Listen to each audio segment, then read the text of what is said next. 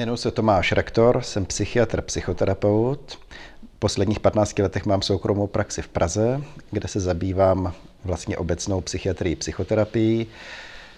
Trochu více profiluji na syndrom vyhoření, workoholismus, Vlastně to nebyl můj původní cíl, akorát je to podle mě velmi užitečný obor, kterým se u nás zabývá málo lidí, takže vlastně spíš, než že bych se chtěl stát specialistou na toto, tak vlastně trh si o to řekl a vlastně jsem vyhověl v tomto poptávce. Milí přátelé, dovolte mi, abych vás přivítal u dalšího z našich rozhovorů na téma, jak podnikají profesionálové a mým dnešním zácným hostem je známý lékař, eh, psychiatr, psychoterapeut Tomáš Rektor, který kromě toho teda, že má vlastní eh, praxi, eh, tak se zaměřuje na témata, která se týkají spousty freelancerů, spousty profesionálů, kteří mají náročnou práci to jsou témata jako workoholismus, duševní hygiena, prevence duševního zdraví a mimo jiné o tom se budeme dneska bavit. Takže Tome, díky, že jsi přišel k tomuhle rozhovoru. Já děkuji. Já teda jsem obrovským fanouškem té práce a e, tvé osvětové činnosti, protože kromě toho teda, že máš vlastní praxi, tak dost často i vystupuješ, mluvíš o tom tématu. Ano. Úžasný rozhovor, co jsi dělal v DVTV, ten mi úplně nadchnul, takže na základě toho vznikla nějaká přednáška pro naše členy. A tady bych vlastně tímto rozhovor, rozhovorem chtěl trochu navázat na ta témata, která, o kterých ty často mluvíš. A možná, než se dostaneme k tomu, jak, jaké to je vlastně provozovat tu soukromou praxi lékaře, uh, tak bychom možná mohli začít tou osvětou právě. Já se dost často setkávám jako konzultant s tím, že lidé, kteří, hlavně bych řekl, že se to často týká i mladších lidí, že neznají ty své hranice, jedou hodně na hranu a dostanou se do stavu, který jako už psychicky není pro ně jako vůbec uh, komfortní. Někteří projdou i nějakým větším či menším kolapsem. A typicky mám pocit, že ti lidé jako by předem vůbec nejsou informováni, že by něco takového mohlo potkat, neznají vůbec příznaky, uh, na co si dát pozor. Tak pojďme možná hnedka na začátku říct, jako uh, pokud člověk byl dosud jako zcela zdrav duševně, psychicky, neměl nikdy žádné problémy, mm-hmm Jaké jsou vlastně varovné signály, že prostě, že by měl zpomalit, že by, byť byl schopen zatím pracovat jako enormně, najednou by měl něco změnit? Ten první krok je vůbec, že člověk se začne o sebe zajímat.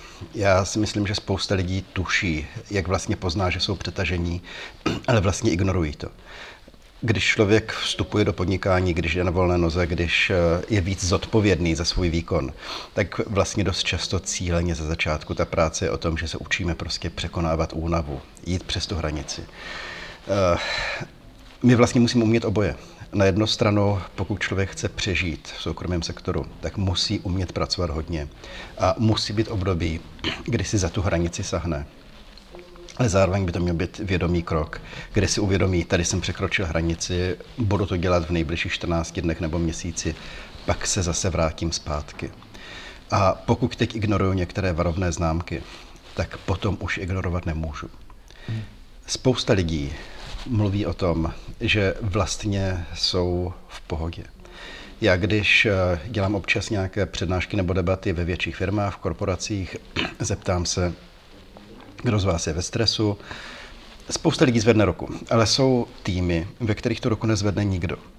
Když se zeptám, kdo z vás má problém se zažíváním, se spánkem, s bolestmi zad, zvednou ruku všichni.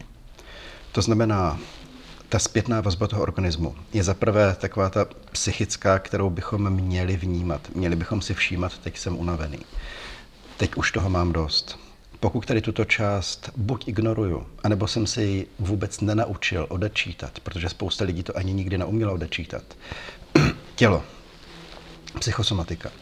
Co se vlastně děje ve stresu? Stres je organismus, je situace, kdy ten organismus mobilizuje síly a vlastně vypíná ty nepotřebné oblasti, jako je imunita, jako je sexualita, jako je zažívací trakt. To znamená, lidi, když ke mně přijdou, skoro nikdo nepřijde a řekl by mě, mám problém s přetažením, s vyhořením, skoro každý mě řekne, nemůžu spát, mám deprese, mám úzkosti. Takže v první fázi jsou to opravdu sedím a najednou se prostě kouknu, co se děje u mě v těle, že mám prostě zaťaté svaly, že to tělo je připravené k akci. Všímat si opravdu základních parametrů, jako je spánek, chuť k jídlu, chuť na sex, prostě jestli funguje taková ta běžná fyziologie. Uh, to, to je, myslím, jako velmi dobrá rada, jako naučit se poslouchat nebo vnímat jako své tělo. Mm, Na druhou stranu, eh, ty jsi sám říkal, eh, že eh, ten pracovní, to pracovní nasazení, který jako je nutné mm. pro to, aby člověk uspěl jako podnikatel, je často docela velké. Já tam vnímám ještě jednu rovinu, a, a to je to, že jakoby podnikatel na rozdíl od zaměstnance čelí často mnohem větší jako nejistotě. Že? To znamená, že on se setkává jako se eh, stresovými situacemi, které, eh, které nejsou jako zapříčineně, zapříčineně jenom tím, že by eh, byl přetažený, mm-hmm. ale prostě jsou situace, které jako nemůže nějakým způsobem předvídat, ovládat a je vlastně dost, dost často v nějakým jako permanentním stresu vlastně z toho, že to podnikání jako obnáší velkou míru jako nejistoty, nepředvídatelnosti. Jak se vlastně s tímhle naučit pracovat? Protože tohle je asi něco, co je spíš jako, jako inherentně daný tím, že prostě člověk podniká. Že? To znamená, tohle se velice těžko jako nějakým způsobem preventuje. Je a není. Eh, Je a není. My s tím stresem můžeme pracovat na vstupu a na výstupu. Na vstupu si můžeme říct opravdu, co můžu dělat pro to, abych, eh, abych snížil tu stresovou zátěž. Všímat si, co mě stresuje. Spousta lidí se cítí vystresovaně, když nemá peníze na účtu. Mm. Přesto- Enormní stresor samozřejmě. Přestože, přestože vím, že mám teď rozjetý kšeft, který dokončím za 14 dní, dostanu za něj hodně peněz, teď ty peníze na tom účtu nejsou. Jako z racionálního hlediska je to nesmysl. Ale pro spoustu lidí i tady tento detail vlastně je stresorem. Eh, Spousta lidí, eh, co podniká, tak eh, buď jsou příliš perfekcionističtí, anebo nejsou dostatečně perfe- perfekcionističtí, což je prostě další zdroj stresu. Musím si uvědomit, že prostě pokud tu práci chci dělat, tak prostě někde musím vypustit, ale musím si uvědomit, co vypustím, aby mě to zase nestresovalo tím, že budu mít nespokojené klienty, špatný pocit eh, z nedostatečně odvedené práce. Eh, Hranice mezi pracovním a nepracovním dnem je pro lidi na volné noze extrémně složitá. Já jsem eh, před několika lety přivítal, když eh, jsme ještě neměli všude roaming, já jsem si nikdy nezapínal datový roaming a na horách jsem najednou zjistil, že lanovky mají eh, signál Wi-Fi na začátku a na konci. Takže když jsem byl na lyžích, sedl jsem na lanovku, synchronizoval jsem mě e-mail, během cesty nahoru jsem odpověděl na ty e-maily, když jsem si jel dolů, tak se to zase odeslalo a v dalším kole už jsem měl odpovědi. A pak jsem si uvědomil, že prostě takhle si tu dovolenou neužiju. To znamená, ano, na této části já zase je to o přemýšlení. Kde bych byl týden na dovolené, týden bych se nedotknul e-mailu, za týden bych měl tolik nehotových věcí, že ten stres by byl neadekvátní. Ale jak vlastně rozdělím ten pracovní, nepracovní den? Jestli skutečně přijde hodina, kdy vypnu ty data v tom, v tom mobilu, abych se odstínil od jakýchkoliv tady těchto pracovních vlivů, já si myslím, že toto konkrétně na té volné noze je mnohem důležitější než vlastně v jiných profesích, protože tam můžu říct prostě kašlo na šéfa, nebude mě psát e-maily ve tři ráno. Ale je mnohem těžší si říct kašlo na zákazníka, když mi právě došel e-mail, nemám ty peníze na účtu, potřebuji ho kontaktovat. Mm. Takže na této části se dá udělat spousta věcí. A pak samozřejmě o tom výstupu, to znamená, když už jsem ve stresu, co s tím stresem budu dělat? Jak budu odpočívat, jak budu relaxovat? My, když dospíváme, tak si vytváříme soubor věcí, jak zacházíme se stresem. Nevíde nám rande, dostaneme blbou známku, pohádáme se s rodičema, potřebujeme si ulevit. A já vždycky říkám, že jsou to v uvozovkách dobré a špatné mechanismy. Ty dobré jsou, jdu si zaběhat, jdu s někým na kafe, medituju, přečtu si knihu. Špatné jsou, sním půl kila čokolády, opiju se, cokoliv podobného. A jde o to, že když jsem ve větším stresu, tak je jednodušší dělat ty v uvozovkách zlé věci. Není nic špatného na tom, když si dám dvakrát, třikrát do týdne k večeři sklinku vína. Proč ne? Na druhou stranu, zvýší se zátěž práci Já přijdu domů, jsem tak unavený, že už prostě si nepůjdu zaběhat, nepřečtu si knížku. Jediné, co mě zbyde, je to víno a najednou to nejsou dvě, dvě, dvě deci, ale je to lahev a není to dvakrát týdně, ale je to denně. Mm-hmm. To znamená soustředit se na to, jakým způsobem vlastně ten stres ze sebe dostanu, jak s ním pracuju. Uh, tak, jak to popisuješ, tak si myslím, uh, že se to snaží řešit asi většina freelancerů a uvědomují si, že mají nějaké hranice, mm. když se jí přiblíží, tak se snaží zvolnit a myslím, že se jim to docela daří. Uh, nicméně u tebe končí lidé, kteří, kterým se to nepodařilo třeba, uh, došli prostě za nějakou tu hranici a teďka vlastně si sami nedokážou pomoci. Co bys řekl, že je jako nějakým společným jmenovatelem uh, těch uh, lidí, kteří vlastně už zajdou za tu hranici, kde by si dokázali pomoci sami? Jakoby, co, co oni nezvládli jako oproti těm jakoby běžným? Jakože nedokázali vypnout, nedokázali zařadit tady tyhle ty činnosti nebo Eh, víš co, ty se pohybuješ eh, v prostředí, kde ty lidi edukuješ už mnoho let, takže oni jsou naštěstí od tebe edukovaní i v tom, jak se starat sami o sebe. Ale ti lidi, kteří přichází za mnou, tak spousta z nich skutečně, oni neví, že se o sebe mají starat. Hmm. A nebo to ví, ale je to prostě někde velmi nízko v jejich prioritách. Hmm. A mi další věc, když začneš prostě podnikat v 25, tak to tělo vydrží spousta, vě, spousta věcí. Když je 40, to tělo má mnohem jiný rezervy a ten člověk si vlastně neuvědomuje, že to tělo se taky vyvíjí a že najednou vy, vydrží méně než předtím a mimochodem doplácí na tu životosprávu, kterou měl předtím. Ale jo, ti lidi, kteří za mnou přichází, tak velmi často vlastně si toto neuvědomují a jak je ten pracovní stres, tak to pravidelně zatlačují do pozadí. To je jeden z důvodů, proč mě baví tyto školení dělat a na druhou stranu, proč mě nebaví ty školení dělat příliš, protože já když přijdu do týmu, tam se s nimi pobavím, jak vlastně vypadá vyhoření, jaká jsou rizika, co všechno si je může stát, ti lidi jsou nadšení. Já když tam přijdu za rok, ti lidi jsou úplně stejně nadšení a je to úplně stejně nepolíbený terén, jako hmm. kdyby před tím rokem se v podstatě nic nestalo. Takže proto já, když odcházím z těch školení a říkám jim, když si budete za rok pamatovat, jak vypadá vyhoření, jak vypadá stres, jak poznáte, že jste ve stresu, jak poznáte, že se máte starat sami o sebe, jak poznáte, že se nesebe, nese, nestaráte o sebe dostatečně, to mě stačí. Jako to samo o sobě úspěch, když člověk, když to člověk uvědomí vůbec.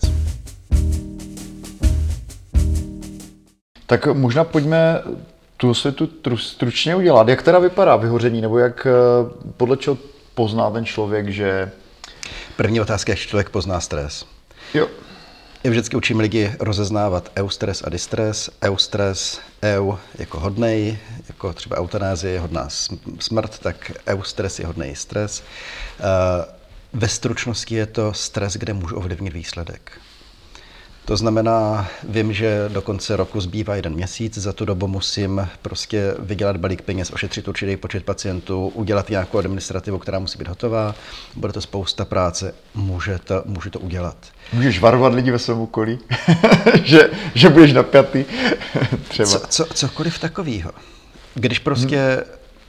dobře, šéf řekne člověku v týmu, za 14 dní musíme odevzat velký projekt, oni ví, že budou pracovat 14 hodin denně, je to stres ale když se to dokončí, oni ví, že když budou hodně pracovat, tak se jim to podaří, když se jim to podaří, přijde satisfakce. Vydělej peníze navíc, budou mít dobrý pocit, cokoliv takového. Distres situace nemůže ovlivnit výsledek. Důležitá schůzka, je do na ní zacpaný Noselský most nebo jakákoliv prostě jiná část Prahy. Je jedno, co já udělám a neovlivním ten výsledek. Když tam dojedu nepřijde ta úleva, nepřijde ta satisfakce. Já stejně vím, že jsem přišel pozdě, vím, že to třeba ani nebyla moje chyba, nebo byla, ale prostě nemohl už jsem vůbec nic udělat. Stres většinou se pozná přes tělo. Stres je reakce těla. To znamená, je tam spousta reakcí toho těla, ale to nejcharakterističtější pro ten akutní stres jsou zatětý šíjový svaly. Zatět, tvrdý ramena, tvrdý tělo, to tělo je prostě v napětí. Je to opravdu příprava na akci. Dlouhodobý stres. Jak jsem říkal, vypínají se ty věci, které člověk vlastně nepotřebuje mimo ten boj. To znamená, lidi přestanou špatně spávat. Když mám náročný projekt a najednou zjistím, že o víkendu to nejsem schopen dospat, ne proto, že bych eh, neměl čas, ale proto, že se prostě zbudím v pět ráno. Jedna nebo nejpravděpodobnější znám, je to nejpravděpodobněji vlastně známka toho, že jsem ve velkém stresu. Začnu mít zažívací potíže, průjmy, zácpy, bolesti břicha. Když se najím, rozbolí mě břicho. Když jsem nalačno, rozbolí mě, rozbolí mě břicho.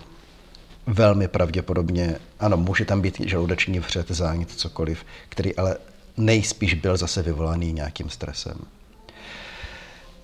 Když lidi ztrácí chuť na sex, nebo začnou selhávat v sexu, pokud nemají jiné zdravotní potíže, velmi pravděpodobně je to jedna ze známek stresu. O tu fázi dál jsou už potom vyšší krevní tlak, cukrovka, ale tam se snažíme, abychom se k této zóně vůbec ani nepřiblížili. Abychom si všimli vlastně tady těchto těch prvních známek. Uh, já bych se možná teda uh, v téhle souvislosti zeptal, určitě spousta lidí se v tom pozná, uh, nějakým způsobem každý s tím asi bojuje uh, v podnikání v těch náročnějších obdobích. A jaká je vlastně vhodná první pomoc, jo? když vlastně se teda člověk ocitne v té zóně stresu, kde už vlastně není schopen ty mm-hmm. věci mít úplně pod kontrolou. Uh, ty jsi říkal, člověk nedokáže spát, takže předpokládám, že často ti lidi na to i myslí, prostě nedokážou vůbec ovládat už ten třeba myšlenkový mm. proces, vlastně představují si ty děsivý scénáře, uh, jak by to mohlo dopadnout v tom nejhorším, že jo? A e, to znamená, co je, co je první pomoc? Jako má třeba smysl snažit se třeba kontrolovat, trénovat svůj mysl, nebo je to v podstatě špatná cesta, nebo nějaké cvičení, nebo řekněme, jo, když e, ten člověk opravdu pozná, že se jako nachází ve stavu, kdy prostě není schopen ten svůj stresový stav už jako zvládat, tak co je podle tebe nejvhodnější jako věc, kterou by měl udělat hned, řekněme? Já ještě dokončím tu otázku jo. předtím. Mm-hmm, okay. uh, já jsem ti neodpověděl na to, jak vypadá to vyhoření. Jo. Ono to na to volně naváže. Mm-hmm. Je docela dobrý si uvědomit, jak vyhoření končí. Vyhořelý člověk je člověk, který nenávidí lidi. To znamená klasický, poznáme ty lidi v restauracích, ve, agresoři, ve zdravotnictví, eh, na úřadech. To, jsou, to je ten člověk, který ho obtěžuješ tím, že si objednáš jídlo. Tak jako svoji samotnou existenci ho vlastně obtěžuješ takhle to končí. Začíná to člověkem, který je nadšený a angažovaný. Člověk, který není nadšený a angažovaný na začátku, tak pravděpodobně nevyhoří, protože prostě nepůjde přes tu hranici. A v podstatě jde o to, že ten člověk chce svoji práci dělat dobře, proto si toho nakládá hodně a snaží se to dělat co nejlépe. Proto se zatěžuje a vlastně postupně se blíží k bodu, kdy je vlastně na hraně svých schopností. A pak už je v bodu, že vlastně ať dělá, co dělá, jenom vlastně pořád se drží na té hraně, aby se ta pyramida nesesypala. A stačí cokoliv, jakkoliv do toho cfrnknout, začne se sypat. Na týden onemocním a už prostě musím dohánět už to, co, jasně, to, co, to, co jsem neudělal. Tím, že si to dodělávám, nemám hotového něco dalšího, to znamená, nejdřív jsem v bodě, kdy nemám rezervy, a pak cokoliv to vykolejí a už jenom dobíhám prostě ujíždějící vlak pořád jsem za tím vlakem. To znamená z eustresu, kdy prostě vím, že budu makat, ale dopadne to dobře, jsem v permanentním distresu, to znamená trvale dobíhám ten vlak. A ten člověk se snaží udělat všechno pro to, aby ten vlak doběhl. A jasně, tréninky a mysli tak jsou úžasná věc, ale v tuto chvíli já většinou tomu člověku musím říct, že on musí udělat jedinou věc a to znamená zastavit se. To znamená jít přesně proti svýmu instinktu, nebudu se snažit ten vlak dobíhat, ale zastavím se.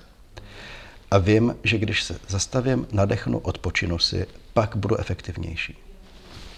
Hmm. Uh, to, to se týká vlastně ty první pomoci, jo. řekněme. Jo? To znamená, že OK, takže si řekněme, se zajde projít, trošku se promyslí, co bude dělat dál, nebo jak, jak, jak, přesně tak, jak, jak, co to znamená to zastavení? Že se zastaví třeba na týden nebo jo. na dva. Mm-hmm. To znamená, že mu řeknu, dobrý, tenhle ten projekt, když skončí a skončí za týden, tak nebudete začínat to, co je potom, přestože na vás bude někdo naštvaný, přestože vám budou chybět ty peníze, v tu chvíli se prostě zastavíte a na týden prostě vypadnete ideální situaci prostě vypnete mobil, vypnete e-mail, prostě zmizíte z toho pracovního světa, naberete síly. Hmm. Lidi, kteří ke mně chodí, tak chodí ve chvíli, kdy to není o týdnu, ale je to třeba o měsíci. Kdy, když jsou to zaměstnanci, tak já jim opravdu řeknu, teď vám napíšu na schopenku, vysvětlí to šéfovi, že se to prostě bez vás nezboří, pokud se to zboří, tak jak se rovnou hledají někoho jiného, protože prostě musí respektovat vaše hranice i ten šéf. Mm-hmm. Měsíc zůstanete doma.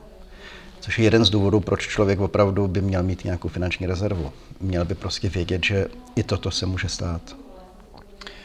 Uh, uh, myslím si, že uh, nebo tak, jako to mluvíš, tak je jasné, že vlastně asi tohle je jedno, jedno, z, jedno z těch řešení. A co, jak, jak vlastně probíhá teda potom, když se budeme bavit o nějaké osvětě toho, jak pomáháš ty těm lidem mm. vlastně, protože myslím si, že dost lidí nevyužije vlastně té možnosti té odborné pomoci, že? Že vlastně ani neví, co to znamená jako jít někde za psychiatrem. Jasně. Možná se toho i bojí trošku, protože mají pocit, že, uh, že by vlastně to dostalo do uh, nějakého kolotoče medikace a prostě dalších jakoby věcí, které třeba nechcou podstupovat. Jasný. A kolem toho taky asi chybí jako dost osvěta, bych řekl dost podstatně. Takže pojďme možná i trošku říct, jak vlastně vypadá ta tvoje praxe, když k tobě přijde poprvé člověk s tím, že má jako eh, nezvladatelný psychický stavy, obavy, nezvládá svoji práci. Jak, jak vypadá tvoje intervence? Když zůstaneme v této oblasti, v té oblasti toho vyhoření, tak většinou skutečně první krok, který já s tím člověkem udělám, je, že ho zastavím. Mimochodem, podobnou věc ty se mnou udělal asi před 8 lety, když já jsem ti říkal, jsem unavený, přetažený, nestíhám a nemám prachy, co mám dělat. A ty jsi mi řekl, najmi si asistentku. A já jsem ti řekl, já ti říkám, že nemám prachy. Proč mám najmout asistentku? Najel jsem si asistentku, ulevili se mě ruce, ulevilo se mě, otevřeli se mě ruce.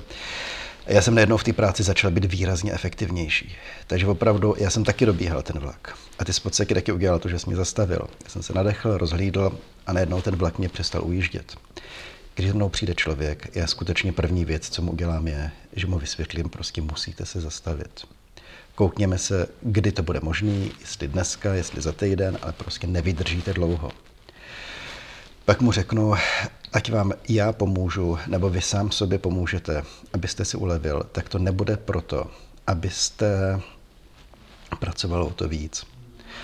Lidi, kteří ke mně chodí, protože jsem psychiatr, tak dost často chtějí nějaké léky, mm-hmm. protože už jsou na hraně a potřebují se vyspat. Mají pocit, že to je jediný, co jim A potřebují se zbavit úzkostí mm-hmm. a ono jim to opravdu pomůže.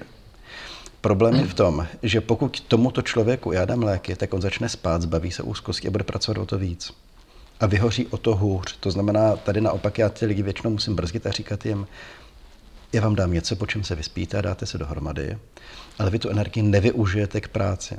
Vy tu energii využijete k tomu, tam nejde o to, že ten člověk je jenom měsíc doma. On si za prvé odpočine, ale za druhé on má čas na to přemýšlet, jak tu práci reorganizovat. Co se vyplatí, co se nevyplatí mít. Ti lidi, když za mnou přijdou, tak dost často jim říkám, je to krásná příležitost k tomu, jakoby v každé profesi. Myslím si, že ve skoro každém uh, podnikání se na ten systém postupně nabaluje taková ta mrtvá tkáň. Najednou prostě mám 20 různých předplatných, z nichž polovinu už dávno nevyužívám. Mám spoustu věcí, které dělám, které měly význam před dvěma lety a teď už význam nemají. To znamená, opravdu jde o to prostě zastavit a říct si, tadyhle, tadyhle, tadyhle můžu ušetřit peníze. Ti lidi najednou zjistí, že můžou těch peněz ušetřit překvapivě hodně. Tyto procesy jsem si před pěti lety musel dělat sám, teď už je můžu delegovat. Už hmm. se nemusím starat o svůj hardware, software, už můžu opravdu dělat víc svoji práci. Takže ty jsi v podstatě i takový trošku podnikatelský poradce, když tak vezme. V, podsta- v podstatě ne. Jo, no, já, jo, jasně, chápu. Jako to. Já tomu člověku řeknu, zamyslete Aha, se. Jo.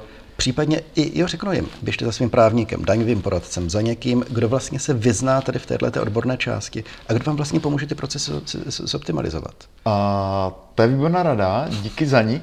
A když uh, odhlídneme ještě trošku od těch lidí, kteří už teda mají fakt ten akutní hmm. problém a přiblížíme se k tomu tématu toho workoholismu, které jako tobě je dost, dost blízké závislost na práci nebo nějaké, nějaká přehnaná uh, nějak, nějaký přehnaný důraz jenom na ten pracovní život.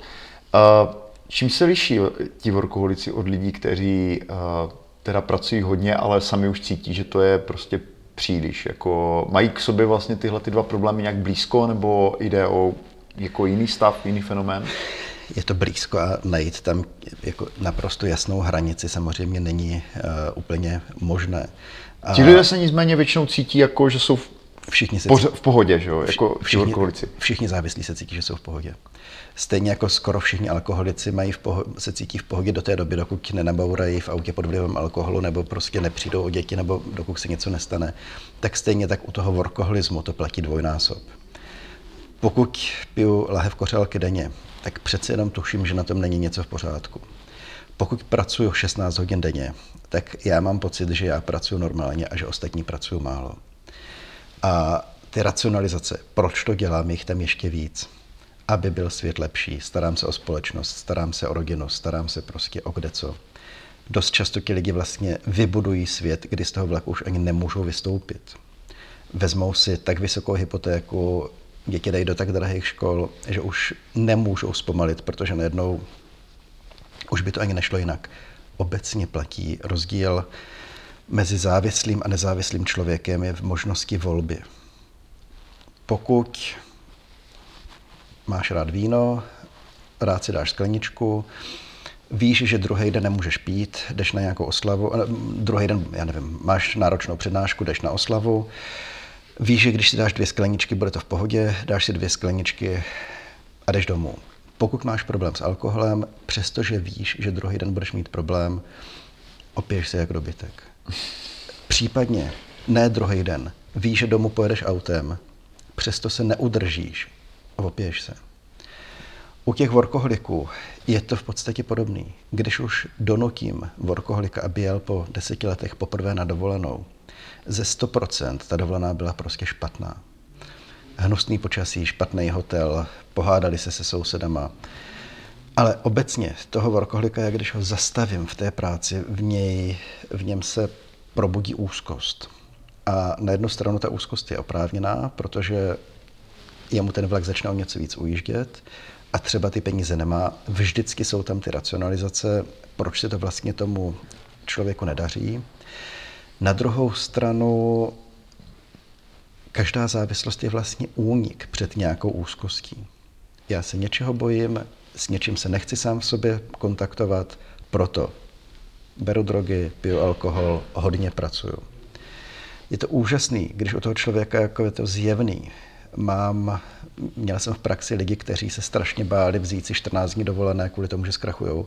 Měli na účtě desítky, stovky milionů, kde skutečně oni kdyby do smrti nepracovali, tak prostě se jim bude dařit dobře. Tam je to hezký. A u těch lidí, kteří prostě, kde to není takhle zjevný, je mnohem obtížnější vlastně identifiko, identifikovat nějaký ty nevědomé fantazie, které právě tomu člověku říkají, budeš neúspěšný, budeš budeš hladový, velmi často u workoholiku je vlastně propojení kvality člověka s výkonem. Ten člověk se cítí tak hodnotný, jak má hodnotnou práci, jak má dobrý klienty, kolik vydělá peněz, mm. Jaký má postavení v tom společenském žebříčku. Toto odpojit a říct mu, přestože teď nechodíš do práce 14 dní, to neznamená, že prostě se propadl na společenský dno, pořád můžeš, pořád máš svoje hodnoty, názory, pořád se máš vedle sebe rodinu, vlastně ta práce není to jediné. Ano, u většiny závislostí vlastně ten svět se zúží jenom na tu drogu. Typicky feťák od rána do večera přemýšlí o droze, kde jí se žene, jaká bude, pak jí má v sobě, pak už zase začíná přemýšlet, kde jí se hnat. Znáš vinaře z Jižní Moravy.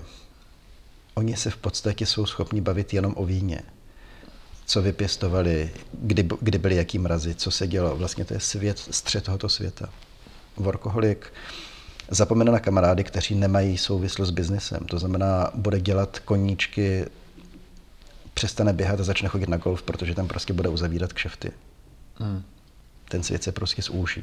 Takže vlastně rozšířit ten svět je součástí té práce. Říct mu, i mnoho druhů workoholi, workoholiků, ale jedno z těch rozdělení je, že někteří lidi se v uvozovkách workoholiky rodí, to znamená, Ajťák v 15 letech naprogramuje první počítačovou hru, prodají, začne být úspěšný, pokračuje dál a dál a v podstatě podniká od těch 15 uh, celý život a neměl nikdy nic jiného.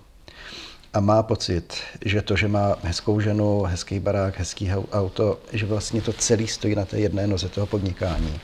A bojí se, že když přestane podnikat, že se to celý rozpadne. Často tak jako může stát u některých tady těchto těch Jo, že je na tom ta, ta identita toho člověka jakoby ale, silně, silně vázaná. Ale jsou lidi, kteří měli úplně běžný život, všechny prostě kroužky, koníčky, přátelé. Ten život byl velmi široký, přišla ekonomická krize, oni museli začít pracovat víc a víc a ten svět se začal potom vlastně sekundárně zužovat. A mhm. zbyla jim jenom ta práce a všechno ostatní je pověšení na tu práci. Tam je dobrý, že těm lidem můžu říct, vzpomeňte si, jaký to bylo, když vám bylo 20, jaký jste měli hodnoty. Promluvte si se svým 20-letým já a řekněte mu, já teď prostě o 25 let později chodím na 16 hodin denně do práce a to je všechno, co mám. Byli byste s tím v pořádku? Asi ne. Zkusme se vrátit k těm hodnotám, které jste měli předtím. Mm-hmm. Uh, děkuji. Uh, pojďme se ještě teďko, teďka trochu vrátit uh, k té tvé praxi. Uh, jaké to v podstatě je podnikat jako lékař dneska v České republice? Uh, ty teda uh, máš firmu Terapie Info, která uh, zastřešuje v podstatě nejen tvou praxi, ale dalších jako spolupracovníků, terapeutů. Takže co ty a lékař a podnikatel, jak, jak bys řekl, jak, jaké to je jakoby podnikat v takovém oboru? Já si myslím, že výborný. Jako jsou tam těžké začátky, protože člověk, eh, psychiatrie je specifická v tom, že já skutečně jediný, co potřebuju, eh, jsou dvě křesla, jedna pohovka. To je v podstatě všechno, co já potřebuju. Hmm. Tam ta vstupní investice je minimální. Eh, na druhou stranu je tam enormní vstupní investice ohledně vzdělání. Znalostí. No. Protože psychoterapeutický výcvik, který člověk by měl dokončit předtím, než se do toho pustí, tak to ty běžné výcviky jsou okolo pěti let. Já teď jsem ve výcviku psychoanalýze, kde to je na 10 a na víc let, kde skutečně to stojí spoustu času, spoustu peněz, ale vlastně v té psychoterapii dost často je to takřka nutnost. Protože tím, že to spotřebovává tolik času a tolik peněz, tak člověk to nemůže... Jsou lidi, kteří dělají samozřejmě psychoterapii v nemocnicích, ale je to strašně těžký. Já když jsem, eh, já kdybych svůj současný výcvik dělal v době, kdy jsem byl zaměstnanec, tak vlastně 100% mé mzdy by padlo na moje současné vzdělání. Nehledě na to, že bych prostě pravděpodobně nedostal tolik volna, abych se mohl účastnit všech aktivit, které se potřebuju zúčastnit. Začátek je těžký tady z této, z této věci. Další věc je, že já jsem psychiatr, psychoterapeut dohromady, takže já prostě jsem doktor. Ale i lidi, kteří mají čistě psycho, psychoterapeutickou praxi, tak vlastně mají spoustu administrativní zátěže, protože my jsme zdravotnický zařízení. To znamená, my musíme splnit hromadu v kontextu našeho oboru absurdit ve smyslu, na kterou stranu se otvírají dveře od záchodu. Doslova, to není jako nadsázka, doslova. Co budeme mít na podlaze, z čeho máme stěny, jaký máme desim, desinfekce. Než člověk projde tady tímhle tím, tak to trvá strašně dlouho. Pak je boj se zdravotními pojišťovnama, kde psychoterapie se dá dělat bez smlouvy s pojišťovnou. Psychiatrie Teoreticky taky, ale za prvé špatně, za druhé je to vlastně trochu nefér vůči tomu pacientovi, protože on pak platí nejenom ty, tu konzultaci, ale i ty léky, což vlastně svým způsobem absurdní. Já jsem měl různý štěstí, že jsem se k různým smlouvám postupně uh, dostal, když byly všude možně prostě otevřený nějaký okna, zrovna si to dalo. Dlouho jsme bojovali s tím, že ty pojišťovny neplatily kde člověk vlastně naráží na uh, takovou krásnou legislativní absurditu, že já musím ošetřit každého pacienta, který za mnou přijde, ale ta pojišťovna mě ho nemusí zaplatit. Uh, naráželi jsme na nejrůznější limity. Bylo to tak, že po tom, co se ty limity překročily, tak potom třeba jednou za rok uh, docházelo k vyúčtování, takže pacient, který za mnou přišel v lednu 2016, tak jsem ho začal, dostal zaplacenýho v květnu 2017. A člověk s tím musí nějakým způsobem kalkulovat, ideálně počítat, aby věděl, jak to vlastně bude. Uh, já doufám, že to vydrží, ale vlastně tyto stresy taky najednou se zmírnily. A je to vlastně taková paradoxní situace, kdy člověk se začal, se, naučil se pohybovat v tom malém akváriu a to akvárium se vlastně zvětšilo bez našeho přičinění. Je to docela úleva. Takže já teď vlastně na podnikání ve zdravotnictví si v podstatě nemůžu stěžovat. No. Mm-hmm. Uh, jak dlouho podnikáš? Uh. Já si myslím, že jsem firmu uh, od 2005 vlastně. Mm-hmm. Takže nějakých 15 let to trvalo.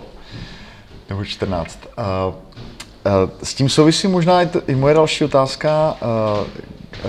Ta, ta práce v podstatě musí být jako někdy jako těžká v tom, že ty se setkáváš s lidmi, kteří mají jako velké problémy, životní, osobní.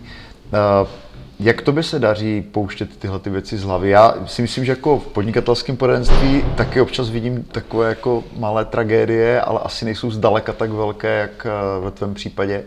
Takže jak, co děláš ty, abys vlastně dokázal se nějak jako vyrovnat s tím, že ten člověk, se kterým pracuješ, třeba není na úplně dobré trajektorii a možná mu nedokážeš pomoct, jak, jak se dokážeš odpojit uh, od toho osudu, který je tragický?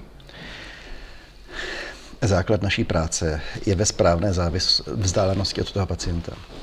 My, když budeme příliš blízko, tak zaprvé nás ta práce sežere. Prostě nevydržíme to. A ani bychom tu práci nedělali dobře, protože my prostě potřebujeme, my bychom vlastně nebyli schopni přemýšlet o tom člověku, kdyby nás zavzal pří, příliš do toho příběhu, vlastně by nás to pohltilo. Když budeme příliš daleko, ztratíme empatii, ztratí, ztratíme cit. To znamená, ta praxe je o tom, že člověk se postupně naučí držet si tu vzdálenost, naučí se, čeho si potřebuje všímat, co vlastně může ignorovat.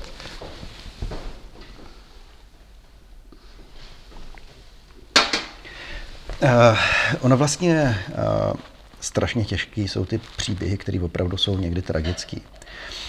Když se mě zabije kor mladý pacient a kor pacient, u kterého je strašně hloupý říct, že to bylo zbytečný, ale uh, jsou pacienti, u kterých člověk prostě ví, jako chápe, proč se zabili, protože tam vlastně jakoby v podstatě ani ve vnější, ani ve vnitřní realitě není nic, čeho by se oni pořádně mohli chytit. Ale jsou pacienti, u kterých prostě já vím, že prostě jsou někde ze začátku té nemoci, vím, že s velkou pravděpodobností se z té nemoci dostanou. Vidím, že už jsou v té fázi toho zlepšování, vím, že prostě jde o to vydržet rok, dva a oni budou schopni žít plnohodnotným životem. V tu chvíli, když se zabijou, to člověk nese strašně, uh, strašně těžko. Ale co je vlastně dost, dost často to nejtěžší je, že my vlastně se snažíme pracovat s nevědomím toho člověka.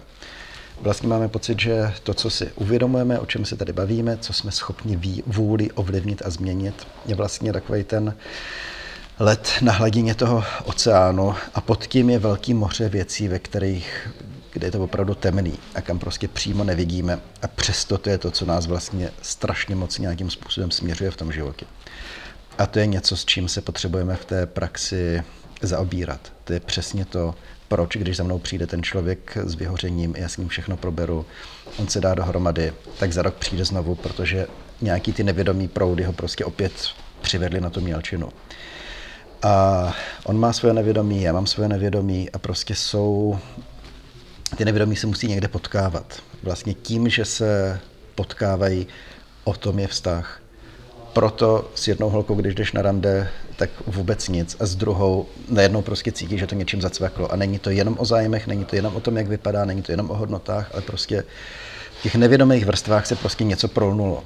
A tím, že jsou to pro nás oba dva ty nevědomí oceány, tak prostě se stane, že najednou se tam prostě jakoby něco s něčím utká a my vlastně vlastně nevíme pořádně proč a z té se, se odcházíme totálně vyřízení. Mm-hmm. Takže jsou sezení, kde vlastně se neprobíralo nic těžkého, nic tragického a člověk odchází někdy i s nějakou psychosomatickým doprovodem, bolestí břicha, průjmem s něčím a někdy prostě opravdu jako úplně domlácený. Mm-hmm. A co s tím? Za prvé, aby člověk dělal psychoterapii, musí sám chodit na psychoterapii. Je to vlastně nezbytná po uh, nezbytný předpoklad k našemu vzdělání. Tam se s tím pracuje. Chodíme na supervize. Přestože ty supervize dost často jsou náročný, kde člověk opravdu vlastně nucen přemýšlet o tom případu z jiného hlediska, není to odpočinek, tak na druhou stranu, jo, je tam úleva, člověk má za kým jít, když to vlastně eh, je těžký. S kolegama se bavíme o tom, co se děje. Jsou nejrůznější intervizní setkání, kde ti lidi zase prostě uleví si tím, že vlastně můžu o tom mluvit. A jinak používám ty mechanismy, o kterých jsme se mm-hmm. Tady bavili. To znamená, já se snažím opravdu každý den minimálně 15 km na kole nebo 5 km běžet. A jo, pomáhá mě to velmi. Netvrdím, že si rád nedám eh, skleničku vína, když jsem začínal tu praxi, tak opravdu jsem viděl, jak eh, to byl takový ten úlevný mechanismus, který byl jako silnější. Teď vlastně tak moc ne, protože eh, vlastně člověk, když tu práci dělá delší dobu, tak vlastně má rád, když ta hlava je čistá. Takže mě je vlastně líto toho následujícího dne, kdy opravdu vidím, že eh, ten kognitivní výkon není takový, jaký by si hmm. člověk představoval. Mám rodinu, jako Mám děti, mám partnerku, kteří samozřejmě přináší další stresory do toho života, ale zároveň je to takový to, co člověku dává smysl, co člověku opravdu dává ten pocit blízkosti. Mm. Všechno tady toto. Uh, ty věci, o kterých ty mluvíš, to je jako hrozně archetypální, že jo? Jako působí to jako, že uh, by to mohlo vlastně takhle být v jakékoliv době. Uh, co, jak, jak se tvoje profese mění vlastně s tou moderní dobou? jakože do toho našeho života vstupuje spoustu nových věcí. Je to větší možná propojenost, moderní technologie, sociální sítě. Máš pocit, že e, ta témata, která vlastně s těmi lidmi, kteří třeba se pohybují v podnikání nebo v práci, e, která s nimi řešíš, se za posledních třeba 10-15 let nějak jako dramaticky změnila, nebo jsou to všechno tady tyhle ty jako základní základní věci. Vnášejí vlastně, vnáší ten okolní svět do té tvojí práce jako by něco, co je jako v ní úplně nové? Ani ne. Nový je to, že se lidi přestávají stydět za to, že k nám chodí. To znamená, já jsem měl... Tak to je úžasné. No. já jsem měl období, kdy jsem měl v péči téměř, homosexuál, téměř jenom homosexuální klienty, protože ti se za nás nestyděli. Protože ti si řekli mezi sebou, jakýho mají kadeřníka, jakýho mají maséra a jakýho mají psychoterapeuta. Hmm. Ale to, že za mnou přijde člověk a on řekne někomu dalšímu, že chodí na psychoterapii, nevymýšlí příběhy, eh, co řekne manželce, kde zrovna byl dneska odpoledne, už jí přizná, že chodil na psychoterapii. Eh, tady tohle je obrovský rozdíl. Eh, myslím si, že lidi jsou mnohem víc ochotní sami se sebou pracovat. Já pracuji v Praze, to znamená, eh, když zajedu do jiných končin, tak člověk tam mnohem víc naráží na takové ty předsudky. Styl, ti lidi by měli dostat krumpáče lopatu a ono by je to z toho dostalo. Eh, dřív to bylo běžný. V Praze už to neslyším, v jiných regionech to pořád ještě slyším. Je tam je další věc, že eh, většinou za tebou na terapii chodí lidi, kteří jsou v podobné životní fázi jako ty. To znamená, plus minus budou podobně staří. Budou řešit podobné témata. To znamená, když mě je okolo 40, máme lidi okolo 20, ale ne dominantně. Mám lidi okolo 60, ale ne dominantně. Hmm. Takže pro mě uh, nedávno bylo takové jako otevření očí, že jsem zjistil, že uh, v těch posledních 20 letech se objevily nový kontinenty, který, o kterých já jsem vůbec nevěděl. Já jsem se vždycky zajímal o technologie, vždycky jsem měl pocit, že vím, co se děje. A já jsem věděl, že existují youtubeři. Ale před uh, asi měsícem já jsem najednou zjistil, že já nevím, jestli si pamatuješ Měsíc raka, tu kampaně, jak mhm. měla Lucie Bitalová, Čokovoko v Brně, k tomu natočili uh, hit, písničku, kterou slyšeli úplně všichni. Jak když jsem se teď kouknul na YouTube, to vidělo asi 15 tisíc lidí. Když se rozešli dva youtubeři, z nich ani jeden z nich nevím, jak se jmenovali, tak eh, každý o tom natočil video a každý z toho viděli 3 miliony lidí. Mm-hmm. Jo, takže eh, vlastně si uvědomuji, že kdyby ke mně přišel někdo 16 eh, letý, že vlastně se pohybuje ve sféře, kde já bych možná měl problém už některým věcem porozumět. Mm-hmm. A Stejně jako je dobře, že uh, se bavíme o alkoholismu, tak stejně tak bude potřeba víc a víc se bavit o té závislosti na internetu, na sociálních sítích, tedy na těchto světech. Protože já si myslím, že to je další pohroma, která nás nějakým způsobem čeká. Protože ono to prostě uh, mění to motivaci, mění to pozornost, mění to prostě základní nastavení. Když bylo 15, uh, tak jsem prostě ležel v knihách a když člověk nečetl knihu, tak když se šel projít, zaběhat, jakoby měl volný čas, tak vlastně přemýšlel o tom, co se děje uh, v té knize. Běžný teenager v současnosti žije na sociální sítě a rozvíjí dál ty příběhy z těch sociálních sítí, jejichž hodnota pro mě v generaci staršího je v podstatě nulová. Vlastně nemám pocit, že by toho člověka kamkoliv posouval, ani, ani že by mu to rozšiřovalo nějaké ty sociální dovednosti. Vlastně myslím si, že ne. Křižký to pozornost. Když si sednu ke knize, začtu se, já prostě musím hodinu číst, abych něco pochopil a měl ten dobrý pocit. Když napíšu status na Facebook, mám ho napsaný za 30 vteřin, za pět minut už můžu kouknout, kolik to má lajku. To znamená, ta satisfakce přichází okamžitě. Já, když jsem před dvouma rokama uh, potřeboval napsat nějakou dlouhou práci, chtěl to opravdu tři měsíce soustředěný práce. Já jsem si opravdu musel uvědomit, že musím každý den nejpozději v 18 hodin přepnout, prostě vypnout data v mobilu. Protože člověka to prostě láká. Člověk uprostřed kapitoly, zrovna je to trochu nuda, nedaří se mu to pochopit, jak se říká, co zrovna se píše na Facebooku, co kdybych tam napsal něco vtipného, napsal jsem tam něco vtipného, komu se to vlastně líbilo. Jo, to jako bude velký téma. Mm-hmm. Říká Tomáš Rektor, náš dnešní host. Tome, díky, že jsi přišel k tomuhle rozhovoru a díky za tuhle skvělou osvětu, kterou dlouhodobě děláš myslím si, že to je obrovsky důležitý a fakt díky za to. Já děkuji, děkuji za, děkuji za osvětu, kterou ty děláš, protože opravdu jako podnikatelsky jsi mě posunul jako velmi výrazně dopředu. Díky, to jsem rád.